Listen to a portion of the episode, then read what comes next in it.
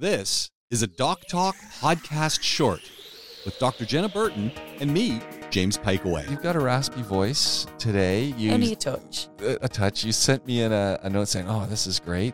Uh, going to be here on time." But just so you know, uh, what, what's going on? What do you got? Uh, well, initially, I started with a sore throat last week, and I Uh-oh. thought, oh, there's a cold coming. Yeah. And more worryingly, is I've had quite a few patients that have been in with the flu, and I thought, oh gosh, Is it flu season again? Uh, I think it's flu season every Oh, season. It's all the seasons. Yeah. Okay. Uh, so I thought, oh no, I really can't be doing with getting the flu. Do I stop Tamiflu, whatever? And that it's now been quite a number of days in. We're well past the point of it developing into a cold or into the flu. And and what I noticed is the sore throat gets a lot worse after meals. So Uh, um, I have a, a good old hunch that I have some gastritis because my appetite's gone as well. Gastritis with some reflux, and it's the reflux, the acid reflux, that's causing oh, no. the sore throat. Also, much worse of a night time when I'm lying down. So it kind of it it's like ticking all the thing- boxes. yeah. Yeah. So what do you do for that? Well, you have to treat the gastritis basically and the the reflux. So So what do you do for gastritis? you can take well, one you should check it's not H. H. pylori, which Yes. is a bacteria that can live in the stomach. So obviously, I haven't done that, but that's what you're supposed to do. That's an easy one. You just go. You do. You do a breath yeah. test.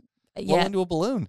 It depends on which clinic you're in. Actually, we tend to do a stool sample in the clinics I work in, Even and better. we, we check for H. I thought you'd like that, James. I just wonder how they how you, you, you squat to get it into the, the jar. But anyway, that's a whole other Well, story. normally there's a You gotta- scooper. You have to good, So- good aim. I always say to people, this is your homework. Go away and provide me with a stool sample. And a proper stool sample pot Yeah. will have a little scooper. So you Ah. should do it into like a, a petri dish, a brown dish. Yeah. And then and then scoop some out into Yeah. your. Oh. It's lovely. It's Yeah. joyful. Dr. Neil uses the balloon. He uses the breath test. Does? Right? Yeah. I, I was actually thinking about going to see Dr. Neil. You should go see Dr. Neil. So rule out H. pylori and then treat the acid. So moderate your diet, reduce Oh. caffeine, reduce any alcohol. If you smoke, don't smoke.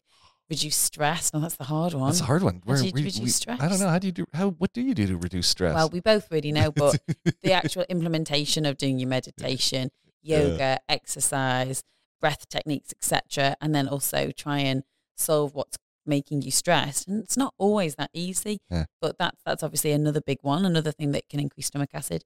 You've also got protein pump, sorry, proton pump inhibitors.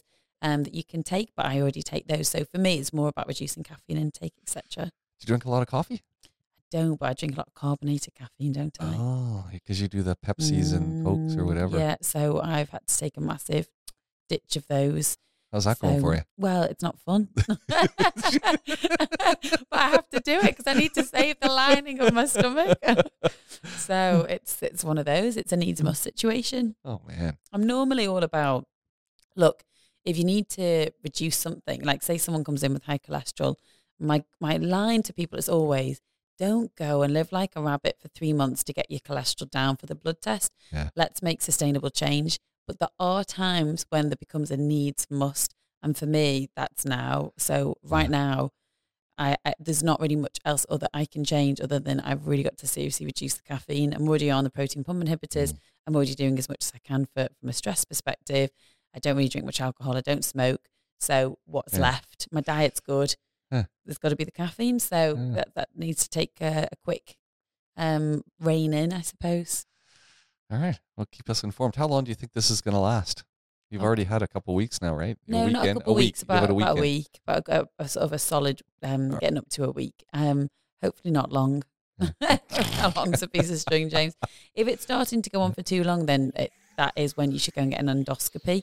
Um, and, and you go and see Dr. Neil at Health Bay Polyclinic to go and do something like that. Because if you have prolonged exposure of acid to your esophagus, back of your throat, that poses its own risks. It's Yeah. not it's not um, a region that's meant to have acid on it, so you have got to take action then. Mm.